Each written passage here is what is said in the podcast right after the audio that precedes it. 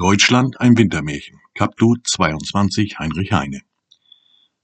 Noch mehr verändert als die Stadt sind mir die Menschen erschienen. Sie gehen so betrübt und gebrochen herum, wie wandelnde Ruinen. Die Mageren sind noch dünner jetzt, noch fetter sind die Feisten. Die Kinder sind alt, die Alten sind kindisch geworden, die meisten. Gar manche, die ich als Kälber verließ, fand ich als Ochsen wieder. Gar manches kleine Gänschen war zu Gans mit stolzem Gefieder. Die alte Gudel fand ich geschminkt und geputzt wie eine Sirene, hat schwarze Locken sich angeschafft und blendend weiße Zähne.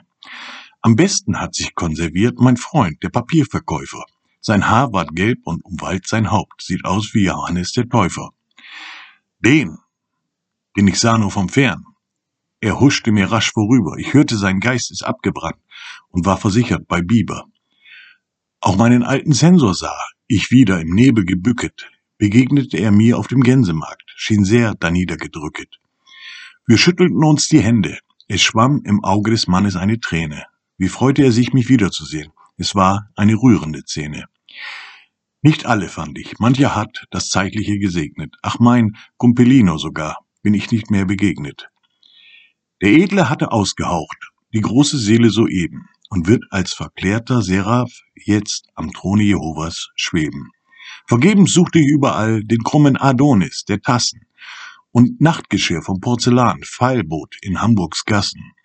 Saras, der treue Pudel, ist tot. Ein großer Verlust, ich wette, dass Kampe lieber ein ganzes, ganzes Schock Schriftsteller verloren hätte. Die Population des Hamburger Staats besteht seit Menschengedenken aus Juden und Christen. Es pflegen auch die Letzteren nicht viel zu verschenken. Die Christen sind alle ziemlich gut, auch essen sie gut zu Mittag und ihre Wechsel bezahlen sie prompt, noch vor dem letzten Respittag.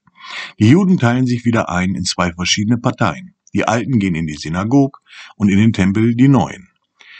Die Neuen essen Schweinefleisch, zeigen sich widersetzig, sind Demokraten, die Alten sind vielmehr aristokratisch.